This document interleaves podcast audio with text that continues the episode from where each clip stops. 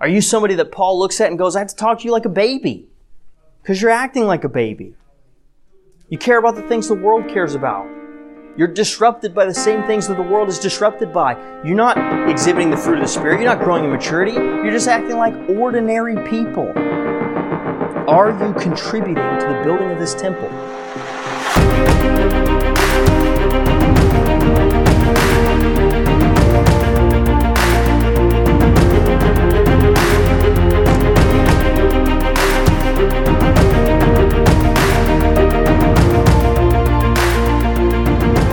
Welcome to the Reach College Podcast with your speaker, Pastor Taylor Gabbert. All right. So I was uh, hanging out with my nephew. He is not yet three. I think he's not yet three. And we were playing Legos because that's like the greatest toy ever. That's that's the toy I grew up like obsessed with. So we're playing Legos. The interesting thing about playing Legos with um, Zeke is it feels like we're not like single-minded on what we're trying to accomplish. So the thing about playing Legos with a two-year-old is that um, they're like busy doing their own thing, and they don't really communicate what that is. But whatever you make progress on anything you're doing, uh, suddenly that is somehow like counterproductive to their mission. So they have to like take that apart. They're not going to add it or use any of the pieces. It just can't exist. They're like, they just have to like pull it apart, right? So that's like I I you know you just kind of have to roll with the punches at that point and uh, understand your your creations are not going to last very long. Um, have you ever tried to build something like like fragile, right? Like a, like a house of cards or set up dominoes or like a sandcastle? If you've ever built something like that, you know that it is. Let's use the word impossible it's, it's, it's, it is impossible to do that with a two year old, right? As soon as you're like dominoes with a two year old, you get like three set up. Okay, sandcastle, kicked over, deck of cards. I don't even know why you would try that. That's just like house of cards is not going to work, right? So the thing is, you have to be super careful to set these things up. To like build these things takes a lot of concentration, a lot of focus. I mean, I let's be honest, I still can't build a house of cards. That's like I, I'm impressed by anybody who can do that more than just like your basic like four cards standing up, right? So the thing is, it, it's basically impossible until that kid gets older, right? Once my nephew, like, give my nephew, you know, several more years. I don't know what the age is where they start to not tear apart my stuff, but whatever that is, it's like they have to grow up, right? They have to like mature. And like once they mature to a certain level, then they can actually help or just not be you know destructive right? All of a sudden you can they can participate with you because they they start to learn to communicate. They start to learn to share in the project. All those things that a two-year-old doesn't know how to do. Right so, and they need to grow. You ever notice how some people don't grow up and don't mature?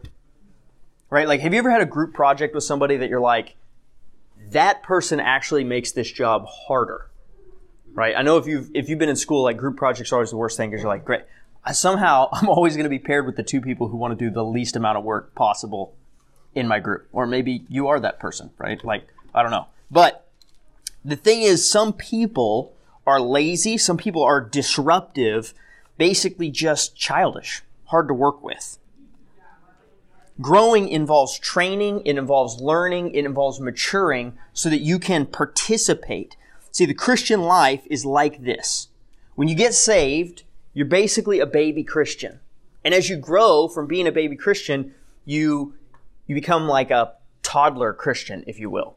You start to learn, uh, you know, your motor skills, but it's like you're, you're still not necessarily a part of the team. You have to grow into that. The thing about human growth is to some extent it's automatic. Christian growth is not necessarily automatic. You have to, you have to actually let that happen. You have to participate in that. Let God grow you in that way. See, God saved you and He has plans for you to help build His kingdom. He wants you to participate in the work that He's doing. And there are two kind of baby Christian reactions typically to that, to that reality. One is, well, I don't need any training. I already know what I need to know. Honestly, God's kind of lucky to have me on His team. And th- those people, they tend to get mad that God isn't using them the way that they feel like they should be used. They're not, they're not doing what they should already be, uh, they're not where they, sh- they think they should already be. Instead of letting themselves grow and be trained to the point where they can then do whatever God has for them. The other one, the second one is the, the other baby Christian answer is like, I'm saved, check, and then I, I don't have to do anything else. I don't, I don't want to work. I don't want to, I don't want to participate. I just wanted to get my seat in heaven. That's what I wanted, to get in just inside the gate so that I don't have to go to the, the other place. Right? And, and neither of these, that is someone who is content to be a baby forever. They're content to not grow. See, the right reaction is somebody with humility who is training, who is content with where God has them now and letting God grow them to what they need to be in the future, to who they need to be to do the things that He has for them to do because He has plans to help build His kingdom that are going to fulfill you, that are going to fill you up and let you become a part of it in a way that you're going to have a joy you can't imagine. When you're participating in building God's kingdom in the way that He's designed you to participate, that is where true joy and true fulfillment comes from in a way that nothing else can counterfeit. Nothing else can, can make, can give you that same fulfillment. Often the only reason that we aren't being used the way that God wants to use us is our own immaturity. It's our own unwillingness to grow, our own pride that is stopping us from being someone that God is truly employing to the fullest of our abilities. We're in a series of lessons on 1 Corinthians, and I've called this series Church Fails. It's written to the church in Corinth that is currently going through just this uh, litany of problems. Some of them are uh, leadership divisions, some of them are uh, doctrinal issues, some of it's just plain and simple sexual immorality, uh, immorality of other kinds, like whatever sin it is, it's just problems. And Paul is writing this letter where he is going to walk them through here's how Christians should behave. Here's how Christians should act. He starts with this premise. This, he starts by saying everything is about Christ and Him crucified. That's what matters. That's the only thing that matters is Christ and Him crucified. He is the centerpiece of your faith and of the way you act. See, once you understand that the gospel is the reason we behave a certain way as believers, you understand that this is why there's not Christianity 2.0. It's not, I understood the gospel, I got saved, and now I can move on to the advanced stuff and do all the, the cool, uh, you know, elite Christian things. It's not how it works. See, you understand the gospel, that saves you, and then you increasingly understand the gospel your entire life, and that causes you to more and more and more act in praise and worship and service to God. The deeper you understand the gospel, the more you will react to it. So he starts with Christ crucified as the center, and this week he's going to look at the church in Corinth and he's going to say, why are you still acting like unbelievers? Or why are you still acting like baby Christians? Why haven't you grown, changed, matured? What is the problem? He says, stop being unteachable and start building God's kingdom. Paul, in this first section, I want you to understand, he basically just calls them big babies. I mean, you could, you can read into this passage, you can almost finish every sentence with, you big babies. It just, it fits. It's the tone he's taking on with them. He even uses the language of children. Look at verse, uh, look at 1 Corinthians chapter 3 starting in verse 1. And I, brothers and sisters, could not speak to you as spiritual people, but only as fleshly, as to infants in Christ. I gave you milk to drink, not solid food, for you were not yet able to consume it. But even now you are not yet able. For you are still fleshly. For since there is jealousy and strife among you, are you not fleshly? And are, are you not walking like ordinary people? For when one person says, I am with Paul, and another, I am with Apollos, are you not ordinary people? He says, I couldn't talk to you like believers. You were just fleshly, you didn't understand. See, I've told you guys over and over again, we talked about the foolishness of God. We talked about how the world looks at salvation. We talked about the fact that people who aren't saved can't see the biblical truth of the gospel. It's silly. It's foolishness to them, right? And he says, here's the thing. You were saved, but I still couldn't talk to you like spiritual people who understood the gospel because you still acted like fleshly people. You were spiritual babies. And here's the thing. It's not bad that he says you got saved and you were spiritual babies. It's bad that he says, and you're still spiritual babies. You haven't moved on. I gave you milk. I tried to nurture you, to grow you. And here we are, like nothing happened. We haven't moved on.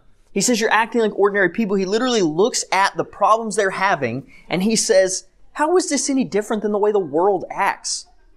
you are having the same reactions, the same attitudes, the same problems that unbelievers have. We're called to be different than that. You should be different than that. If you're growing in Christ likeness, you should know how to act in a different way. Right? This is back to the two year old that can't stop ripping apart the, the everything that I'm doing with the Legos. Right? See, here's the thing if my nephew is 14 and we still have that problem, something has gone wrong, right? He's still acting like a two year old. And at that point, I don't want to play Legos with him anymore, right? The key is how do we become someone who is, who has progressed beyond acting the way we did in our flesh? How do we stop being spiritual babies? We're supposed to be different. Look at verse 5. What then is Apollos, and what is Paul? Servants through whom you believed, even as the Lord gave opportunity to each. I planted, Apollos watered, but God was causing the growth. So that neither the one who plants nor the one who waters is anything, but God who causes the growth. Now the one who plants and the one who waters are one, but each will receive his own reward according to his own labor. For we are God's fellow workers. You are God's field, God's building. Okay, he says, uh, so first of all, if you weren't here for the beginning, I'm going to recap a little bit. One of the first things we opened up with was this. Uh, in Corinthians at the beginning, he says, there's a group of you saying, well, I follow Paul, and a group saying, I follow Apollos, and an even super spiritual group going, well, I follow Jesus Christ, right? And he's basically mocking these divisions they're having in the church. There's not even, some scholars think it's not even that he, that Paul and Apollos are the ones that people are kind of having divisions over, but he's mocking these divisions based on leadership, but he's using his own name and Apollos' own name. Almost like they're arguing about leadership that's even less impressive than Paul and Apollos, right? You can almost see somebody being like, well, I follow Paul, right? Because Paul, right? Paul, one of the greatest writers in the New Testament. But it, it's almost like he's mocking the fact that they're arguing about following just people that aren't even worth being named, right? They're arguing about who's, who's behind what factional leader in the church right? So he's mocking this, and he goes back and he says, he's, he's referencing that same argument at this point, saying, what, what then are these people? What then is Paul? What then is Apollos? Why would you follow us? And he says, we're just servants, right? He calls himself and Apollos servants, right? Two of these giants in the faith at this period, right? First century believers, the first century church, these are the guys that are making movers and shakers in the book of Acts, right? And he says, what are we except servants? Why are you boasting in following servants? That's not the point. You're not paying attention to the right things.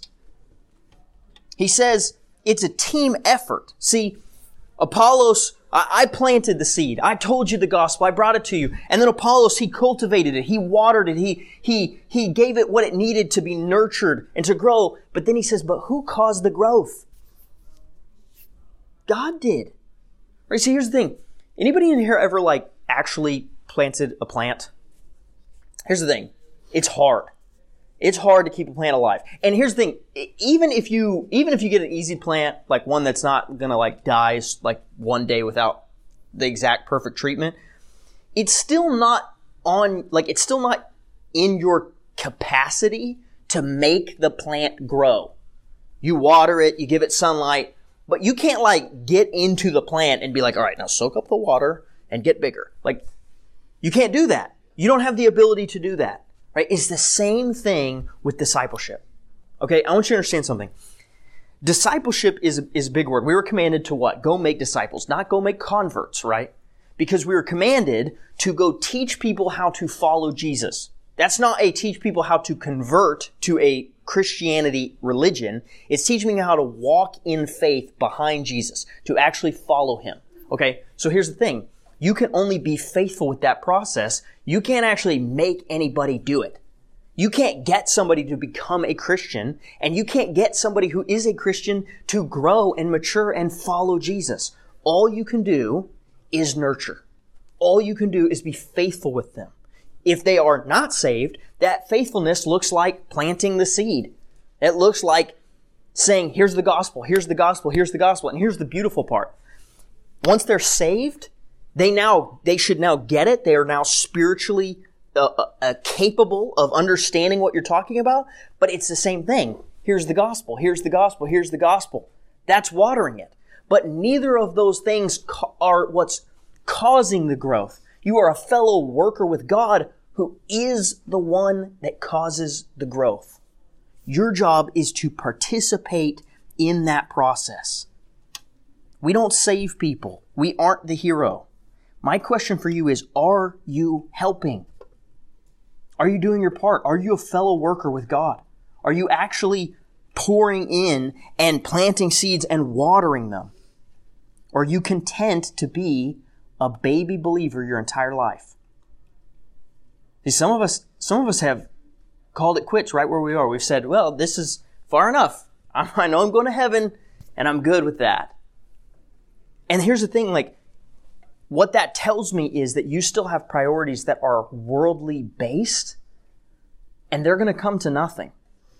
Even if you accomplish something, that is not going to be eternal.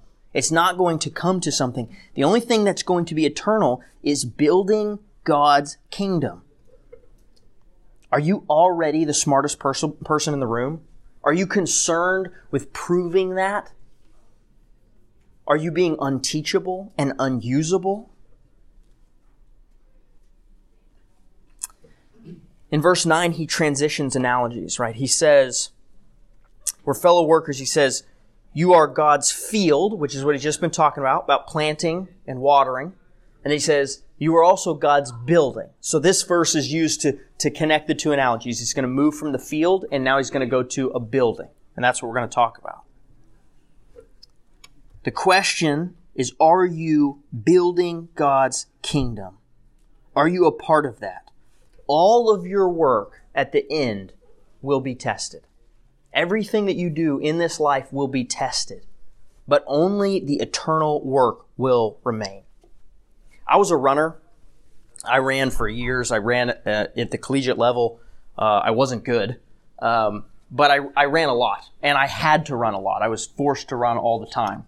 So one of the things that I hate to do is pay to run. People are like, we should go run this 5K. And I'm like, yeah, mm-hmm. no. No, there's an entry fee. I'm out. Like, I, you know what? I, if I want to run a 5K, I can walk out my front door and I can run 5K. And it doesn't cost me a dime. Right? So I, I can't do it. I can't bring myself to pay for what is and should be a totally free activity. But something I've noticed about running is I tend to be more serious about running if there's a test coming up. Right? See, the thing about paying for a 5K is not that you should have to pay to run. It's that when you know the 5K is coming, you'll go out and run 5K on your own to get ready for it. We often perform when there's a test ahead. We will prepare harder when we know something is coming. See, I, uh, I listen to audiobooks and I catch, you know, so much of the information. I don't catch 100% of it, but that's a different level of attention that I pay than when I'm reading a book for my class that I am going to have a test in, that I'm going to have to write a paper over the material. Because I know the test is coming, I'm going to pay more attention. Look at verse 10. According to the grace of God, which was given to me, like a wise master builder, I laid a foundation and another is building on it. But each person must be careful how he builds on it. For no one can lay a foundation other than the one which is laid, which is Jesus Christ. Okay, let's talk about this discipleship thing. I've, I've told you guys this before. If I told you, here's a blueprint for the house, and here's all the tools you need for the house, go build a house. I don't think anybody in here would just be like, got it. A to Z, I'm going to build this house, no problem. Okay, the same is true for Christianity. This is the blueprint. This is the tools. And when I hand you this and I go, go be a Christian, the thing is, you might know some of this. We all know some of this, and none of us know all of this. The thing is, we need somebody who is our master builder. Now, I, I, do the same thing. I give you a blueprint for a house, and I give you all the tools for the house, and I also give you a master builder. And I say, hey, go build a house. Well, now, even if you know 70% of how to build that house, hopefully you're following this guy who knows the last 30%, knows the piece you don't know. Or maybe he knows 20 more percent and he's got another master builder knows the last 10%. That's how discipleship works. The discipleship is I say, hey, I've got some of the pieces. Follow me. I'll be your master builder. I'll help you figure out the next steps of Christianity. Otherwise, you're just in here looking at blueprints going, I'm getting about 5% of this. Yep. You know, and like that's not, that's not cutting it. Right? I, the Christian life is not something that you do alone. It is a team effort. He says, I laid the foundation. I shared the gospel. You got what mattered from me. And now someone else is building on top of that. And he says, but be careful that you don't lay any other foundation than what? Jesus Christ and Him crucified. That's it. It's the gospel. I cannot, cannot say this enough. There is nothing else in your whole life, in all the times you attend church, in however advanced you think you are in Christianity or just as a person, there is nothing besides the gospel. That is what matters. That is what your entire life should be built on. It is the only thing that will be eternal. Everything you build on top of that foundation will last. Everything that, that is a new foundation is something else. It's the house built on sand. It's going to wash away.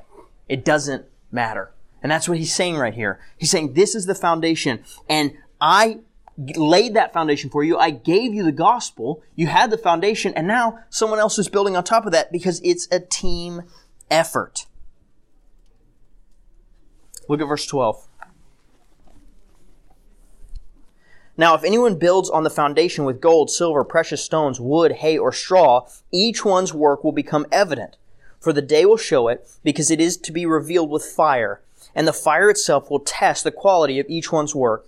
If anyone's work, which he has built on, it remains, he will receive a reward. If anyone's work is burned up, he will suffer loss, but he himself will be saved, yet only so as through fire. Okay, so there's two groups of material here. I want you to see this. There is a group of material, gold, silver, and precious stones, that is refined by fire. It is purified by fire. It is actually made better because of fire. And then there's a second set of building materials hay, straw. Can't remember what was the last one. Wood. Okay. What are those? What happens to those materials with fire? They're destroyed. They go away completely.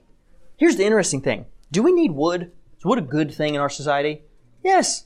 Yes, we need wood. Listen, the point of spiritual things is not to say, forget the whole world. Don't even eat tomorrow. Just read your Bible, right? Like that's not the point. You still need physical and temporal things in this life.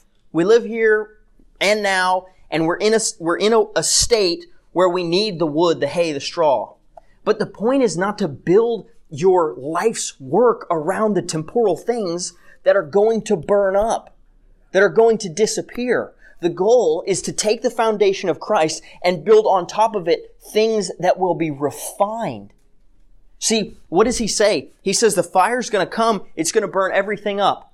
Okay? Now, the guy who took his foundation that is Jesus and built with it precious and costly stones, the guy who, who put the precious metals that are refined, he now has this reward. He's going to have this eternal work that's, that's now gifted to him. That's now his. Right? Meanwhile, the other guy, he's going to be saved because he's standing on the foundation that is Jesus Christ and all that wood, hay, and straw is just going to be burned away. He's going to be standing there without it, with it, with nothing, except the fact that he gets into heaven. Now, is that guy better off than the guy that didn't have the foundation? He sure is. My question is, where do you want to be? Like, like, don't get me wrong. If it's between being outside the gates of heaven or being just inside the gates of heaven, I sincerely hope that you're inside the gates. But I don't want to just be just inside the gates. I want to be as close to the front row of that worship service as I can possibly be. I want to be as far and as deep into the presence of God as I can possibly manage. And part of that is by not saying, well, I've got what it takes. I can figure this out. I'm going to be the one that gets there. It's by saying, God, help me, grow me, change me. I don't know what this is. I don't know everything about this book. Send me master builders to train me. Show me what I don't know. Let me repent of how I'm against this, how I'm not worshiping you in this. It's that humility that lets God grow you. That's not just like the world. It's not fleshly. It's just chasing Jesus. You know, you know the prayer you can pray that will that jumpstart well, jump started this for me. I just prayed, God, show me the gospel. Show me what it is. Show me the truth of it. Show me. I still pray that prayer. Because my growth, I didn't reach it. Well, I'm a pastor now. Gospel, check. Now, now I'm really into that advanced Christian. No, I'm doing the same exact thing. I'm saying, God, every time I open this book, show me the gospel in a way that changes my life. Because that is me letting God be my fellow worker so I can build on the foundation of Jesus Christ in my life things that will be refined by fire, not destroyed by fire. In 1 Peter, he uses a term, he calls us living stones. Living stones. So he says that Jesus is the cornerstone, the foundational stone. And he says on that cornerstone, we, as living stones, are laid on top of it. And we are built into God's temple. This is the same imagery that Paul is using right here. Paul is talking about actually being built into the temple of Jesus.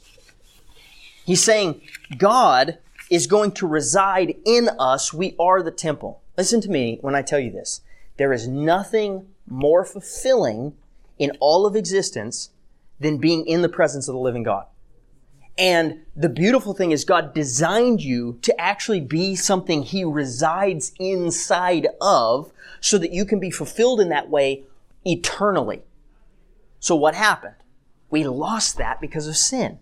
We got separated from God and the thing that fills us up and satisfies us wholly, we got ripped apart from forgiveness is the process of God redeeming us and reconciling us, bringing us back into that connection where we can be fulfilled and with Him. If your whole life is not spent chasing being in God's presence and being in perfect connection with Him, you are chasing things that can't fulfill you, that can't satisfy you, that can't make you whole. They don't have the ability to. Heaven is going to be the place where you are perfectly in connection with God at all times. That's why it will be heaven. What that means is that you, in and of yourself, will be the temple of God. And it's even better than that. It's not that you individually and alone will be the temple of God. It's that we will be the temple of God.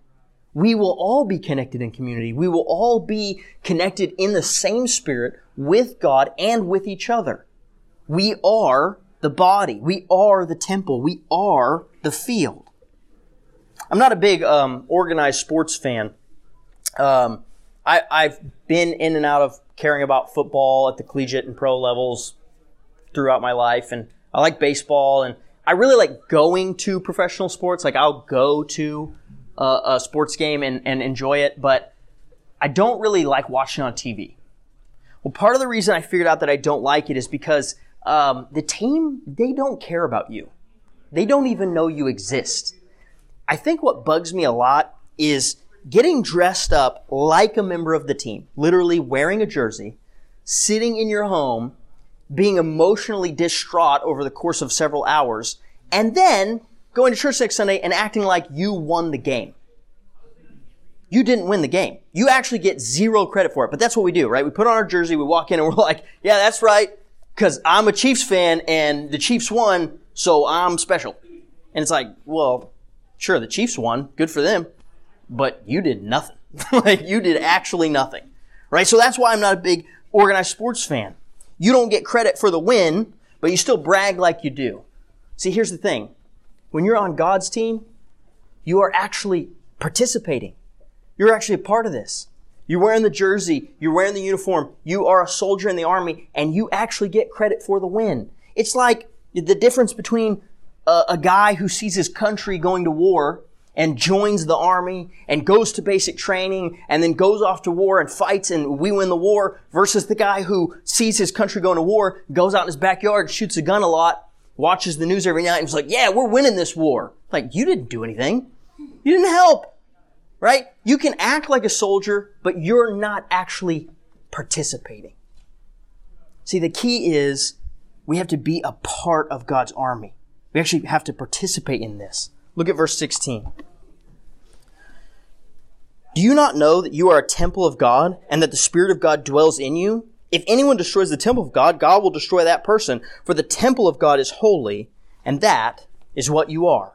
So he's talking to the church collectively. He's saying, You are the temple of God, all of you together. You are what God resides in. If anybody destroys the church, God comes for them right? You don't get away with persecuting God's bride, right? That's the other analogy for it. He says, you are a part of the church, but the thing is, you each individually are a valuable piece of the church. Now keep, keep in mind, the reference here is to the temple. You know, we build buildings like this with like movable walls and stuff and whiteboards. But like, think about the, the temple. The temple had stuff overlaid in gold. I wish that was the church we had. like that would be so cool, right? They went to they went to the temple and they saw beautiful, beautiful pieces of the of the building all over. I mean, it was an amazing place. And what this this reference here is Paul saying each one of you is one of those beautiful pieces of the temple. You are individually valuable insofar as you are part of, as you are a part of the whole. You are a contributing valuable piece to what God finds valuable, the temple. Do you know that you're a part of the temple? That you are a precious stone? That you have value? Do you believe that? Do you want to know how you know that you believe that? Do you treat yourself like junk? Do you treat yourself like trash? Do you beat yourself down or let the enemy tell you lies about yourself in your head, tell you that you're useless, that you have no value. Do you constantly have to prove how smart you are, how funny you are, how pretty you are? Are you constantly trying to prove your value to other people around you and yourself? See, that's not believing that God sees you as a valuable part of His temple, as something that He wants to reside in. You have value, but you can only find it in one place, and it is in your Savior. It is in being the temple of God. You then get to participate in building that temple. See, once you find value as being a living stone placed in that temple, placed on the cornerstone, the goal is then to go find other people who don't yet see their value and help them become a part of that structure. To help add them in, to bring them into the temple of God and say, you're a part of this now. You have a place. And honestly, when you begin to realize what God has done for you, how can you keep that to yourself? Help build the temple, bring people in, do the eternal work. Look at verse 18. Take care that no one deceives himself. If anyone among you thinks he is wise in this age, he must become foolish, so that he may become wise. For the wisdom of the world is foolishness in the sight of God, for it is written, He is the one who catches the wise by their craftiness. And again, the Lord knows the thoughts of the wise, that they are useless.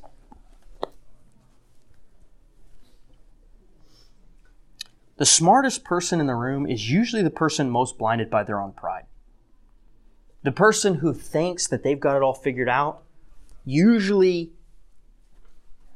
usually doesn't have enough humility to see just how blind they are. I mean, that's what the Pharisees were when, when Jesus showed up on the scene. The point is having the humility to step back and say, you know what, I, I've been wrong a lot of times in my life. I don't know a lot of things. Maybe I should just step back and ask God to show me. Step back and, and let God run the show. It says, become foolish to be truly wise. Uh, another earlier part that we've talked about was this foolishness of God piece. He's saying the most foolish moment of God, the most weak moment of God was when Jesus died on the cross. And that was somehow more powerful and more brilliant than anything we've ever come up with. That, that alone was powerful enough to save every single human that's ever existed. God's weakest moment was so powerful it could save all of human, all of human history. That's how that's how the weakness of God works. Right? See, when we look at that when from a fleshly standard, you look at Jesus dying on the cross and you're like, God got killed? It doesn't seem much like a God move, right? Like God's supposed to be all powerful. What we miss is that that seemingly weak moment was so much more powerful than anything we could possibly imagine. And Paul right here is referencing that again by saying, if you want to become truly wise, you have to begin to see with God's wisdom through God's eyes. True power. True wisdom. See, the wisdom of this age is useless. Look at verse 21. So then, no one is to be boasting in people, for all things belong for all things belong to you, whether Paul or Apollos or Cephas or the world or life or death or things present or things to come, all things belong to you, and you belong to Christ, and Christ belongs to God. So he ends this section uh, he ends this entire section about divisions, right? We started with, ah, well, I follow Paul, I follow, I follow Peter, I follow Apollos, right? That's where we started this section in 1 Corinthians, and it's coming to an end right here, and he's basically asking this question. Why are you boasting in people? Why are you making people a big deal? Why are you making, listen, what is an influencer other than just people bragging about who they follow? Like that's why, that's why influencers get popular, get famous people flock to them. They treat them as their Messiah, right? And he's saying the whole world belongs to you. I want you to understand this phrasing. It's a little weird. He says, he says there's God and Christ on earth, the Messiah belonged to God. And he says, and you belong to Christ and all things belong to you. Why? Because all things belong to Christ. Christ subordinated everything to himself, including us, and he makes available all of that to you. See, what does that mean? What Paul is trying to say here is you've stopped one step short of, of where you should be bragging. Instead of saying, well, I belong to Christ and everything belongs to him, right? That's what you should be saying. He's instead of saying that, you've gone one step lower, pretty much on your level, and you've gone, well, I belong to that person. What? Nothing belongs to that person except for apparently you. You've submitted yourself to them. He's saying, no, don't boast in other people who have access to whatever you have access to. He says, boast in Christ who has everything. Don't stop short. Don't have eyes for this world where you're impressed by people. Have eyes that see eternity and are boasting in God's eternal power. You're boasting too low. Are you a part of God's temple or are you unbuilt? The only thing worse than just being immature is actually being somebody who's destroying the temple. Are you somebody that's coming to church and contributing, serving, sharing the gospel, planting, watering seeds, building a ministry? Or are you somebody who's creating divisions, that's following people, that's causing strife, are you somebody that Paul looks at and goes, I have to talk to you like a baby? Because you're acting like a baby. You care about the things the world cares about. You're disrupted by the same things that the world is disrupted by. You're not exhibiting the fruit of the Spirit. You're not growing in maturity. You're just acting like ordinary people. Are you contributing to the building of this temple? I know that you guys have people that you can bring to church. That's why that's why we get these cards. It's just to make it easier. But here's the thing. The cards don't matter. Oftentimes the cards just sit on the table. You can invite somebody without the cards. The point is, are you going to take that card and go, you know what, this week, that person that God's been laying on my heart, I want to pray over them. I, in my quiet times, I want to pray over this card. I'm going to pray over my own willingness and boldness to share the gospel and invite them to church. And then do it.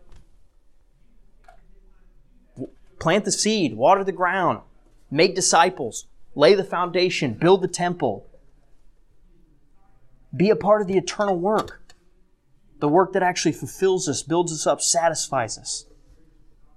There's a, there's a good chance, there's a lot of you in this room who are here and have been here for a minute because you found something at Evergreen that you have never experienced. Not because, not because people at Evergreen, I mean, again, not because of Michael Gabbert or Philip Jackson. What are they? They're servants. But what are they, what are they doing?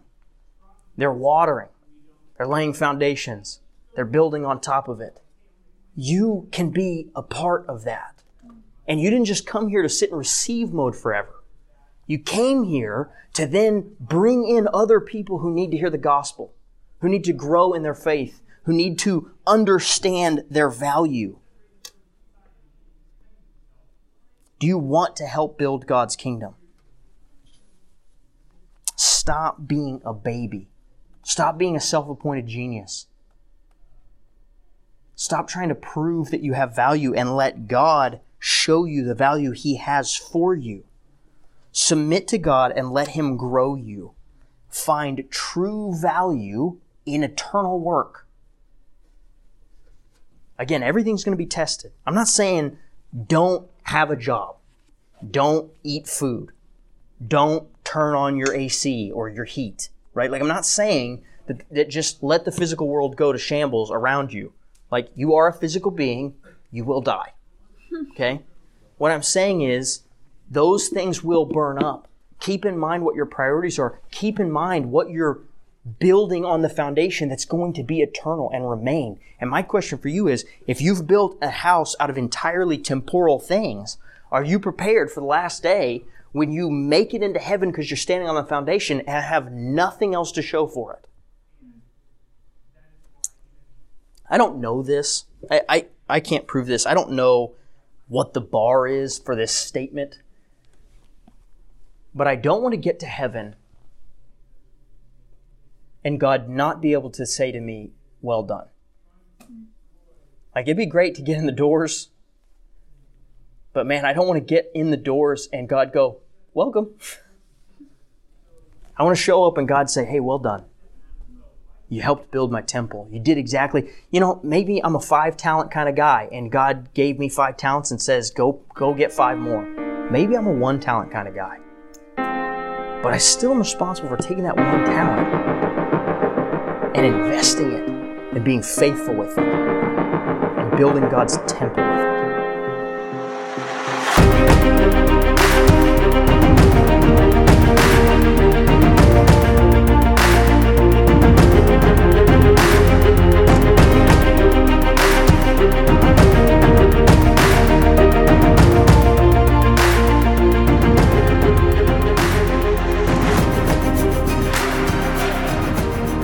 Hey guys, this is Philip Jackson, pastor of young adults at Evergreen Baptist Church. I want to invite you to come to Reach. We meet every Tuesday night at 7 p.m. at Evergreen Church in South Tulsa, just east of Mingo on 111th Street.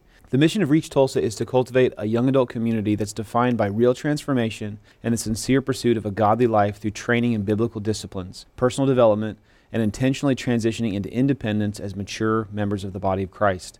If you enjoyed this episode, please be sure to like and subscribe to our content. We're available on Spotify, Apple Podcasts, and wherever you find your favorite podcasts.